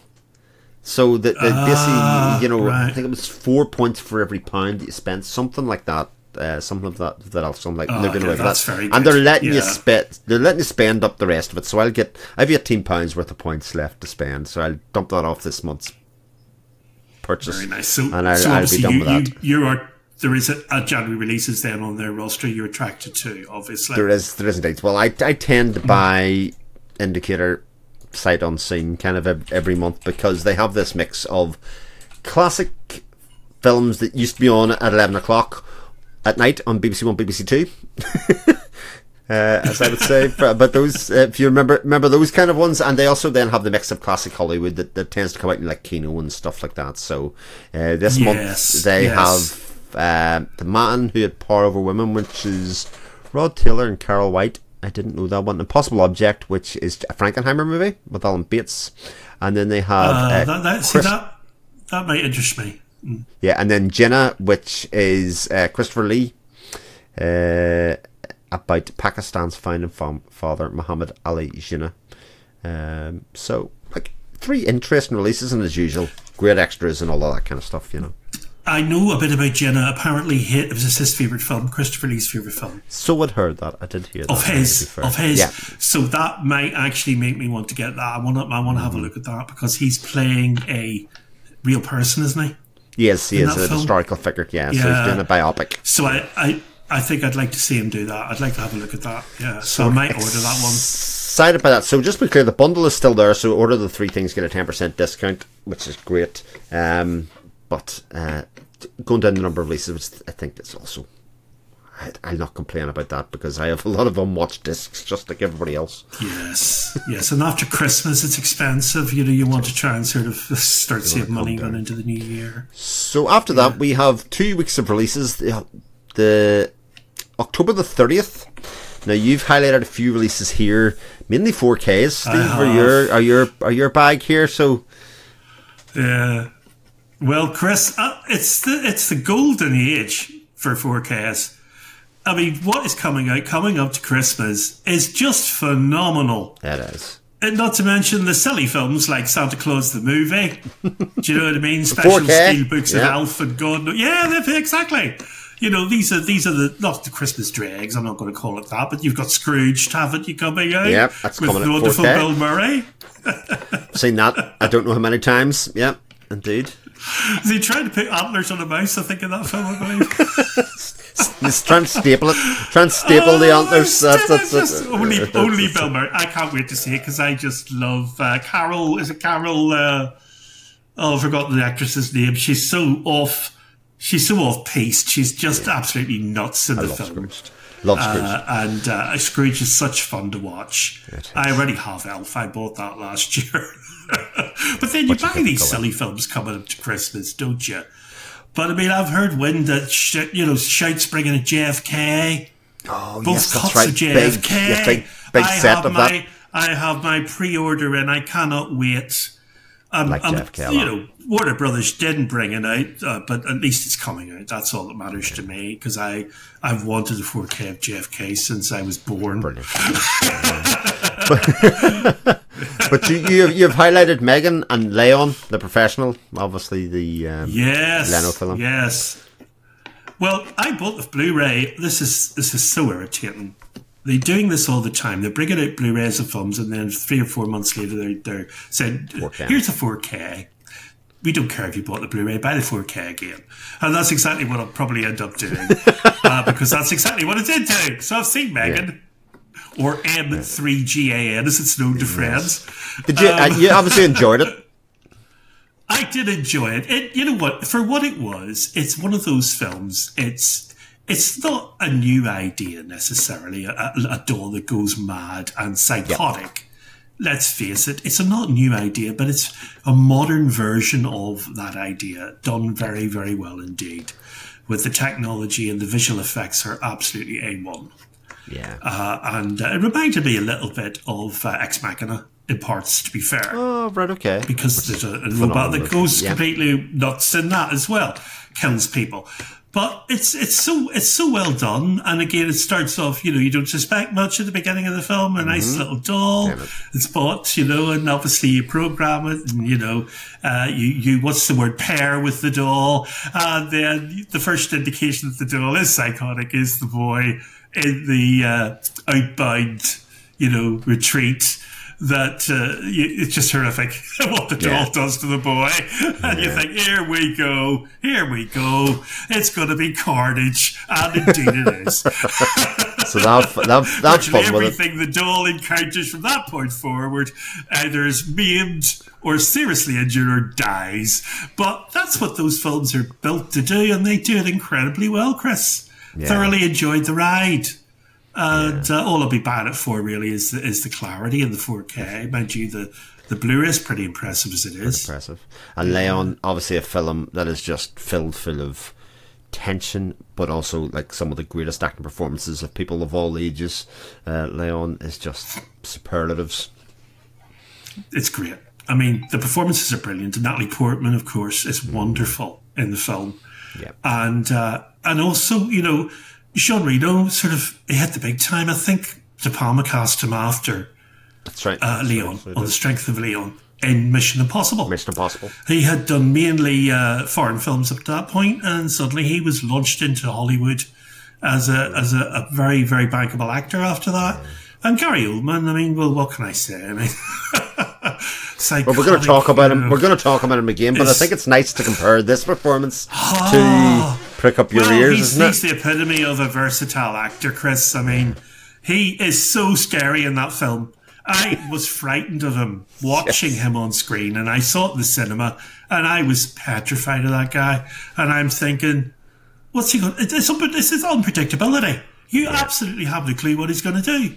And when he lets rip, but he doesn't let rip straight away. It's all bubbling under, and suddenly, boom! And then you think, oh my god, it's an utter insanity. And he doesn't seem to care who's in the way or what's going on. And that's what I loved about the film. It was that sheer unpredictability of it and how he, Jean Reno's trying to keep control of the girl, protect the girl against what seems to be immovable forces. Mm-hmm. But somehow or other he manages to, to get her through. You think she's going to die. You really do. Fantastic. Fantastic film. Yeah. Uh, scored again by Eric Serra. Yeah. Oh, Uh, he's, yeah, well, he, uh, Luc Besson uses Eric Serra all the time for his time. scores. Yeah. Yeah. so also out that week is Pandora's Box is out from Masters of Cinema, um, Hmm. which I'll talk about in a second. Uh, Ginger Snaps trilogy from Second Sight, Chopper by Second Sight, and then the next release in the Directors Company series from Third Window, which is Door One and Two. I've just watched Guard from Underground. Yeah, okay. Uh, and there's a few other things. Now, the interesting thing about Chopper and Pandora's boxes, I'm not buying the big boxes. I'm swearing off big boxes, hard box boxes for the rest of my Oh, life. Is what I'm right. saying. More for a Really? space, Okay. more for a space reason than anything else. Yeah. Uh, Yeah. I'm going to pack, pick up the standard editions of, of anything, so I'll have to wait a bit for Pandora's box to come out. And like that artwork is gorgeous. It's the one that I'm looking It's- at. Going, it's- but it's I could just make an Yeah. I could make an exception, but I'm not going to Yeah. because for the love of God, I can't. I just I, Maybe on your Christmas list, put it on your Christmas list, Chris. it's space. I just I kind of I kind of wanna yeah. I kind of want to sell all of my second sight hard boxes with a few exceptions and just get the single cases so that I can fit more bloody things in a shelf. Is is where I'm at with it. I but I know. don't. I, know. I- they are massive. They are gigantic. Some of them. very big ideas, but I'm very poor execution, so I'll probably fail miserably because Pandora's Box is something that I'm very excited for. Uh, November the 7th, uh, there's one big release that I'm. Oh, the Hitchcock's Classics Volume 3. Oh, wonderful. I, I was waiting for it to come because I'm saying, where are all the rest? And here they are. So I think that's it complete. I think that'll be the last one now. Uh, Chris. I think but yes, what, a, one, what yeah. a compilation. What a compilation. Great, great choice. Because they've all been out there before in sets. But the difference is they're all 4K. And uh, I've been waiting personally for Torn Curtain. It's just one of Mm-hmm. my little favourites of his. Very simple little film, Julie Andrews and Paul Newman, but I Mm-hmm. just love it. Love it to death. And uh, it doesn't really do much as a film, to be fair. There's no real fear or dread in the film whatsoever. Uh, but it's just this business about you know the the Iron Curtain and you know traveling through East Berlin and get you know getting getting to Sweden at the end of the film, and I just I just love it. It's just a lovely little Hitchcock film actually. Yeah. So so I'm always It's- admired it for that reason. Yeah. It's the film that ended uh, Bernard Herrmann and uh, Hitchcock's friendship, as, as it turns out. yeah, He fired him from it, you know. know, So I that know, that that's yeah. really interesting. I can't wait for that set because the other two sets, I, I just I just think are just fantastic, and not in terms of just obviously the quality of the films, but I think Universal have went to town on actually Oh, doing definitive sort of releases of a lot of those films. it's, you know, it's it's great that they all come out in separate sets and they haven't just launched every single Hitchcock film straight at us uh, because it would cost a fortune in 4K, but we're getting it in little chunks, which is lovely. And uh, I'm very pleased that we're getting the Man Who Knew Too Much in that set as well, the, the, the remaked version of Man Topaz and- Too yeah, Too yeah. Much. And I've got a, also I really like Rope as well. Can I just mention Rope, based on the 1929 play by Patrick Hamilton?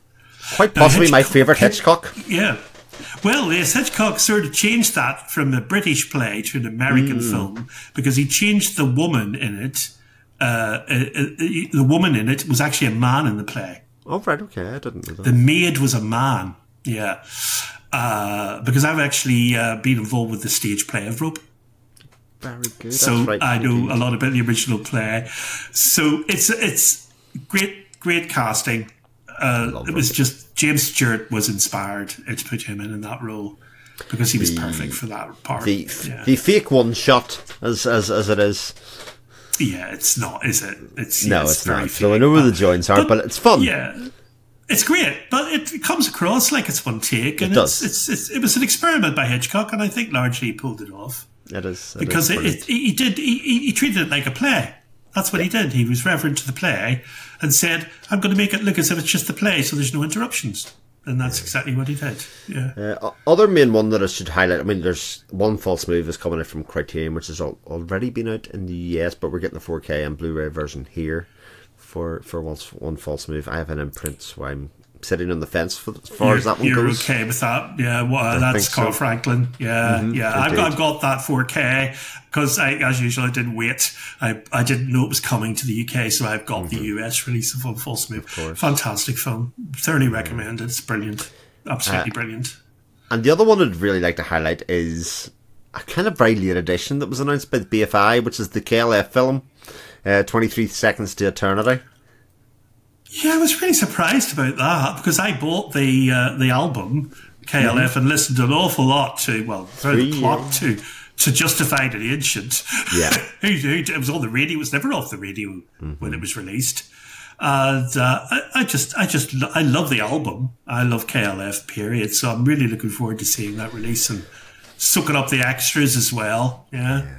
Yeah, I love I love that that when that album was out, I was a big KLF fan as well, and it kind of again their irreverence and everything they kind of stood for as being anti-establishment and all that kind of stuff. That's so There There's a slight mystery about them, Chris, as well. You know, when they brought a release out, it was like, "Ooh, KLF, what are they doing?" And it wasn't sort of much advertising, and you know, there was it was a sort of mystique around it. Well, they did that thing, didn't they, where they just released under various names, so they would be like as as Yeah. was the Justified The of Mumu, and you found and you found out yeah. after the fact that it was the same guys, you know, and it was like, was oh, you didn't know that at the yeah. time, yeah.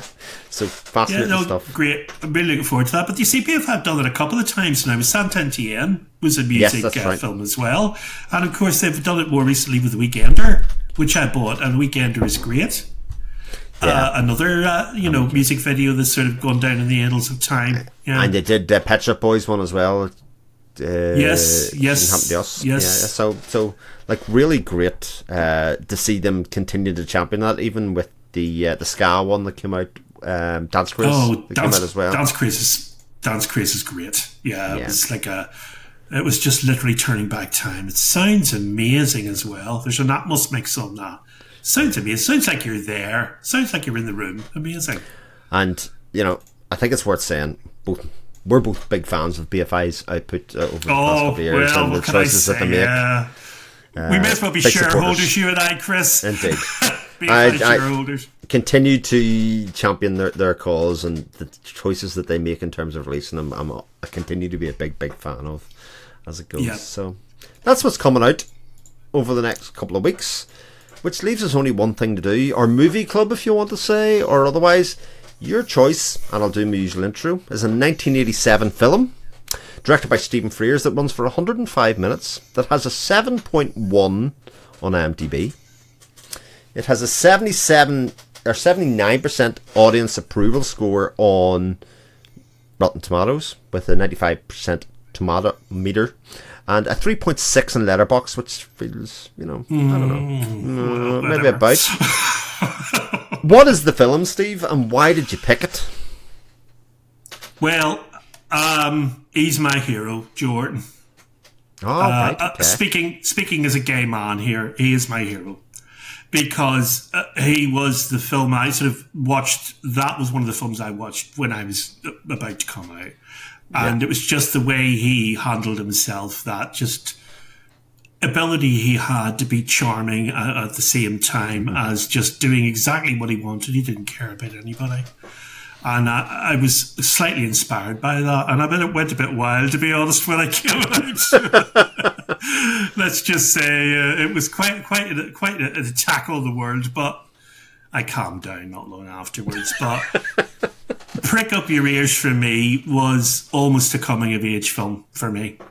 I was a young man at the time and I watched it and I thought, wow, I never heard of this guy before. Went off and bought the John Lahr biography, bought the Orton diaries, read them from cover to cover, and literally became a Joe Orton expert overnight. And uh, he's still one of my heroes as well to this day. He had a very short life, died just around 30 years of age. And his life didn't really start till he reached Strata in his 20s and when he met Halliwell. Obviously, the film starts at the end where he is, is killed by Halliwell. And then it goes back to his formative years when he's a young man. And his mother is Julie Walters. Who who wouldn't want a mother as Julie Walters? and his sister is uh, also a great actress as well, Frances Barber. Yeah. Leonie Orton's sister, who really was quite bemused by what he was up to at the time. Um, and it's it's written by Alan Bennett, and that's why it has that nice comic streak running all the way through it. It could have been taken and written by somebody else, and I don't think it would have been as successful a film because it instantly draws you in and makes you comfortable watching it. The performances from Gary Oldman as John Orton, as he was known in Leicester before he left, and then Joe Orton, and then of course Alfred Molina as Kenneth Halliwell are Yeah. absolutely two of the best British performances I've ever seen, and um, and equally so Peggy Ramsay by the wonderful Vanessa Redgrave. Yes. Oh. There's so, there's so much that I, because I hadn't seen it before at all, like I was saying. Yeah, I, I want to know what you think about it because I, I sort of know what I think. I'd love to hear what you thought as a first time viewer of that film. So I didn't know Joe slash John Orton at all. I didn't know who he was. I didn't know what the film was about in any ways. And in fact, the Stephen Frears films that I'd seen uh, were basically My Beautiful Laundrette and High Fidelity, which is, which Yes, ironically yes. enough, High Fidelity for me is my coming of age film of that kind of transformation thing, which is interesting that they're both Stephen Frears films. I think that's a Isn't very interesting? Yeah, Yeah. yeah. Well, I think Uh, My Beautiful Laundrette would have been a coming of age film for many other gay men too, as Yes. well. Uh, prior, prior to that one, yeah. So, a couple of things stood out to me. Obviously, a very young Gary Oldman and how he plays a very like how expertly he plays a youthful character, given that he's kind of become famous for playing kind of the opposite in many ways, and a lot of time very serious, dar, kind of maybe a bit psychotic, and it, it's totally about face, you know, the other way. Yes. And the things that really strike me about it is obviously the relationship between Halliwell and Orton themselves, about how they kind of worked with each other, and actually how Orton's success actually led to the end, you know, and and, and how Halliwell couldn't couldn't accept that. And Yeah. it's so interesting because I recently watched Hedwig and the Angry Inch, right? oh, yes, yes. And a lot of the themes are so similar about, you know, Hedwig in that film is kind of holding on to the anger of how she's been wronged by a former lover and how they took credit for their time together and how they became a big star and they weren't were not. And kind of you look at that and, and alongside this and you see the ends of the two the two movies as being the total opposite of each other. Yes, and you kinda, yes. and, and and how those things and how Halliwell, as a man, couldn't let go. He could never get past that. At a certain point, it was always going to end that way for him because he Yeah. couldn't.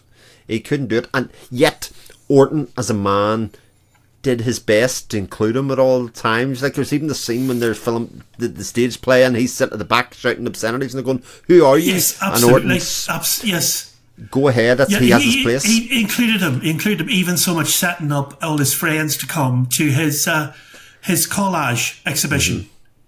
It, nobody would have been there had he not asked them to come. Everyone in that room, other than Halliwell, Orton had made come there.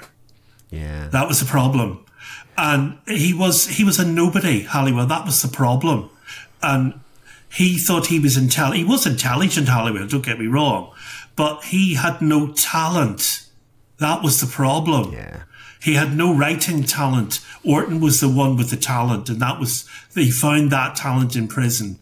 And, and when he came out, that line had been crossed. He didn't need Halliwell in his life anymore, but he chose to keep him there. And because Halliwell was such a neurotic man, it could only end one way. That was the problem. So If they had split up, uh, it, it, he would be still alive. I think. Yeah. that's the problem as well. Oh, for sure. Well, you do that. They do that whole investigation of their of the things that they got up together, the formative stages of the relationships, and, and, and how they kind of used other people to supplement their relationship. Let's put it that way. Uh, in some ways, and how that they that how that was a positive in some ways, but ultimately, you know, destroyed it in some ways because it created and festered an awful lot of. I'd say insecurity in Halliwell because the fact that he kept Oh, on changing his hair, etc. You know, the, the changing of the wigs and the Yeah. changing of all of that, and Yeah. also Yeah. about how this is a document of how I think Britain has changed so much in terms of both attitudes, dress. There's it, it, it, it's again one of those like slice of life. Draw, cut through Britain at that stage, and you get represented on screen. What prick up your ears was Yes. uh, Yes. I, I, that, that's what an awful lot of what I got out of it as well. You know, in terms of the mother relationship and the sister relationship and the the agent relationship and all of that kind of stuff. You know, really. But I think he, he grew to resent Orton towards the end, Chris, as well, because what happened was the resentment kicked in whenever I think for me it was very apparent when he didn't take him in the car with Paul McCartney that day. Mm-hmm. He was the wife that was left behind on the doorstep. He wasn't included in the meeting. And Orton had made a conscious decision not to take him, I think. And that's where the canker festered, festered with Halliwell. I think after that point, he resented Orton. And, and it just got worse as Orton went to the awards without him as well. Did you notice? right. He took his agent, not his husband. Yeah. Yeah. But so, a, a, bit, a bit like you say, actually, Steve. One of the other things that, that strikes me about it as well is the difference between people who have good ideas and the people that have long-lasting talent. Because obviously, Halliwell wanted credit for it because he thought he had good ideas and should be getting recognition for it. But as you say, that actually didn't translate into talent for him. Ideas are not talent, if that makes sense. But Halliwell couldn't No. couldn't work that out for himself. He couldn't he couldn't see the difference between between those two things. He just thought the two things were the same. He did. He did. And the thing was, Orton moved on without him and probably would have gone on to even bigger things like films as well. He never quite got that Beatles film screenplay done to, to the level he needed to to get it out there. Because Epstein rejected it, uh, rightly so, because it wasn't right for the Beatles. But the thing is, the boy hairdresser never saw the t- never saw the light of day either. That was the one they combined forces on because it just wasn't a good enough story. Uh, so it was clear that, uh, and he only wrote, I think, possibly, yeah, five plays, I believe, he only wrote. The last one was posthumous, was performed after his death, What the Butler Saw. And he won his Evening Standard Award for Loot, which was his most successful play. He wrote one called Funeral Games and Entertaining Mr. Sloane, and the radio play Ruffian on the Stair, which the film looks at. Yeah, uh, which I think is still done on radio to this day. Yeah. Yeah, it's So, um, but- it, it it's it's also a strange. Well, I'd say it's strange, but it's a great choice for this kind of thing as well because it's a, a film that's impossible to spoil because it spoils it the very first scene, so to speak. You know, in terms Oh, of, yes, of yes, it's- outcome, it's- it's just- etc. it's historical fact all through the film. What what what I think is done very well by the writer of the screenplay is the comic elements in it. The library books, particularly funny sequences. The library books, you know. I'm not going to say the word he says by Monte, something by Monte. you know, people died, and he sort of very expressively says it, and it's hilarious. I just was in raptures of hilarity when I saw that bit because it's just so typically Alan Bennett. And there's a lot of Alan Bennett in it as well uh, which which is why I like it so much. Because I'm a massive Alan Bennett fan as a playwright. Yeah. So uh, they really Stephen Frears picked the right man to write the screenplay. No doubt Oh, about it. And it's he, he picked the right cast of people to be in it. It's absolutely jaw droppingly funny in parts. It really is. you know, oh my, my, my, I think what she said, "You had a woman downstairs who you barely meet." Oh, I've just spilled more. My oh, my my, my vagina's just come off like a balloon. it's just so fun. You know, that, that, you just can't make lines like that up. Oh, there's so many great ones. then they, they just collapse in laughter when she goes out the door, you know. And Uh, the lines of Julie Walters, you know, oh, but bloody blitz temper all my bloody bed sheets. oh Because he wants to look like, uh, you know, he's all dressed up as me for one of his players or something he's doing. Yeah. I don't think Uh, Orton would have uh, become an actor in the end, though. I think he was destined to become a playwright. I don't playwright, think he, yeah. He would have been a successful actor. Yeah, I don't think he had the, the mentality for it, really. His, his irreverence would never have allowed him to do something serious on stage, I think. Yeah. Yeah, there's just He, some he just puts lines. his finger. He put his finger up to the whole of society and establishment. Everything he wrote was completely, uh, you know. There's a line. I think uh, there's a line in what the butler saw. It's not. I don't think it's even uh, mentioned in the film, but it's it's a funny line. You know, she's something. Yeah, yeah. Uh, your legs are are, are, are Y shaped. They'll they'll bury something. You spread your legs so wide, they'll bury you in a Y shaped coffin. Was one of the lines in the play. What the butler saw. It's just full of those really, really rude lines and moments. And some of them do get into the film, thankfully, as well. Yeah. So, so, So- the, Alfred Molina has just some. He must have read those lines and went, "Oh, this is so wonderful! I can't wait to Mm. say this on film and have it recorded." Uh, yeah, uh, some it's, shocking in some ways, the- but yeah, Yeah. John Lahr's mother in law, did you notice? Uh, Wallace Shawn played John Lahr. Fantastic casting, Wallace Shawn in it. Uh, she's the woman who's the old woman in Fawlty Towers, Oh, right, okay. the same actress. Yeah. Oh, Joan to go back and Sanderson, I think her name is. Right, okay. Joan Savison. Yeah. Yeah, that bit where she translates the shorthand in the book for her daughter. Just that one little scene where she's in translates the shorthand into the rude words he wrote. That she's out of Fawlty Towers. She's the woman that uh, complains about her room all the time to Basil Fawlty. That's right. Yes. Oh, wonderful, wonderful character in that as well. But it's it's a film full. Actually, when I went to investigate it, a film full of interesting trivia, as you probably already know if you've de- delved Oh, into it in quite a long packed full of ways. So, like Yeah, the likes of Wallace Shawn, the reason Wallace Shawn is in it is because his agent was Vanessa Redgrave's character, and he volunteered. He says, "Can I be in it? I would like to." play a part in it, you know, and a lot of people say his casting was strange because obviously who he was and how famous he was and all the rest of it. But he literally inserted himself into the into the production rather Yes. than uh, Yes. rather than us to do it.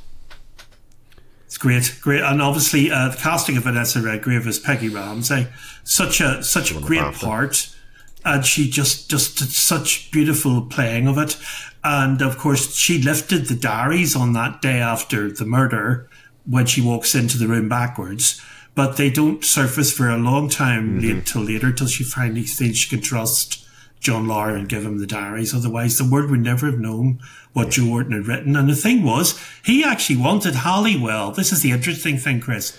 It's in the film. He wanted. Halliwell to read the read diaries. them. But he'd actually want, he deliberately played a trick on him. Lots of the diary is in shorthand, so he, he would never have been able to know what what the the sexual content of the diary was, the juicy bits. He wouldn't, he, he couldn't read shorthand. So that was interesting as well. So so so interesting.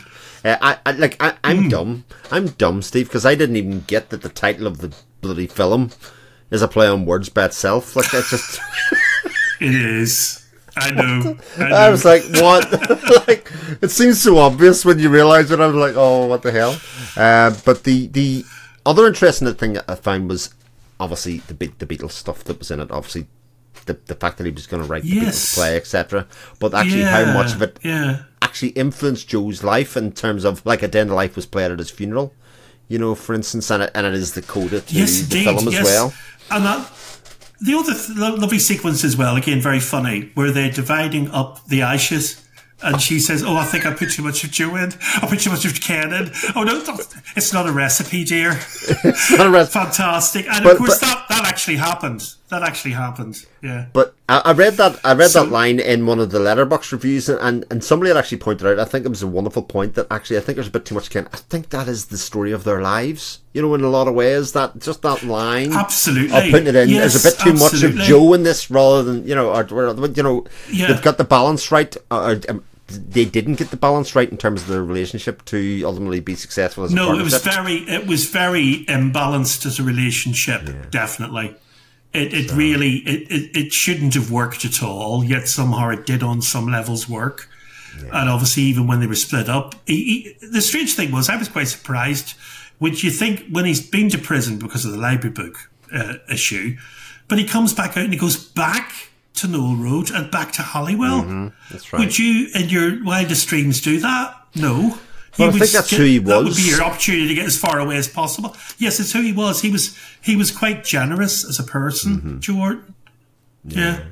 Uh, but but well, I'm glad you enjoyed it, Chris. I really am. Fabulous Um, choice. I'm- Fabulous choice. Yeah. Thank you. Thank you. Um, and one that I it's that a I very very personal film for me as well. Yeah. Yeah, one that I thoroughly enjoyed delving into, especially not knowing anything, Steve. And it was like I had no Hmm. The music, by the way, is by. Uh, no, no, good. That's that's what I hoped you would have. No preconceptions. Yeah. Yeah. It's good you know nothing about Joe Orton before you watched it, because then it became an education for you. It did. And uh, the music is by Stanley Myers in that film, and it's a rather strange score. I think it's it's uh, you don't really know what it is, but it's somehow it shouldn't really fit, but it does. but it does. How strange is that? Yeah. Because you'd think, why, why is the music like that? When I first heard the music, I thought, this is weird. but I, I, accept- by the end of the film, I fully accepted the score. But the film has like a, a weird feel to it because it is about a very dark event. Like phenomenally dark event, the darkest of all events, if you want to put it that way, and yet there's a gaiety and light, lightness about it because it's celebrating two gay men. Yeah. you know what I mean in their life, you know, and it's like, okay, this, this well, the trip to Morocco, if it's like a Set Mack Sennett silent comedy with the music by the sea, by the sea, by the beautiful sea, and you're thinking, what? you know, you clearly know what they're both getting up to, but there's nothing dark necessarily until Halliwell throws the typewriter over the balcony. But up, up to that point, it's quite light. yep, indeed. But this is because of Bennett's comic comic writing all the way through it is what makes it become not a dark and moody and miserable piece, which it could easily have been in the wrong hands. Yeah. Indeed. So that's our that's our episode, Steve. Sad that it's come to an end. For all of for all of the it. for all of the uh, technical challenges that we've had, we've got to the Yeah. end, and uh, and and another We've really wonderful uh, thing. If anybody doesn't know where to find you, Steve, or what you, you tend to do, now's your chance to go plug yourself. Well, my channel is Let's Talk Criterion, and I preview new and forthcoming Criterion releases every week. Obviously, coming up, we have the month of November, a very busy month for Criterion, and I'm working on that particular uh, section of Let's Talk Criterion now as we speak. But coming up in the immediate next, uh, uh, well, sh- maybe it won't be before we see this, but certainly I've got the final release for October coming out, which is uh, the uh, uh, Nagatu Yuzu film Nani. so Oh, that's yes. next on the Looking to roster for me. Yeah, brilliant. Yeah, be be coming out soon. Yeah, looking forward to that. So thank you very much, Chris, for inviting me on. Uh, Yes, hope to have you on again sometime. I, I look forward to your film choice when, when that comes round. And the only thing left for me to say is what's coming up next. So next episode in the movie club or kind of something borrowed section is a film that I think is would belong up there in the top 100 films of all time of things that I've seen, but I don't believe it is yet. It is Funeral Parade of Roses. Ah, right. Well, this will be a new movie. one for me. Oh, it's oh, that's a BFI release to die for, uh, in a lot of ways. Mm. Brilliant film and one that I can't wait to talk about. Thanks very much, Steve, and I'll catch everybody else in the next time. What I should say actually about Funeral Parade Roses, if anybody has seen it and wants to get involved in the next episode, stick what you think about Funeral Parade Roses down in the comments, or um, you can contact me through any of the other ways that are on the the notes of this, and we'll include it in the next episode because I think Funeral Parade of Roses is a film that will generate a lot of discussion. Hopefully, that's unusual. I'll catch you next time on Something Play. Take care. All the best.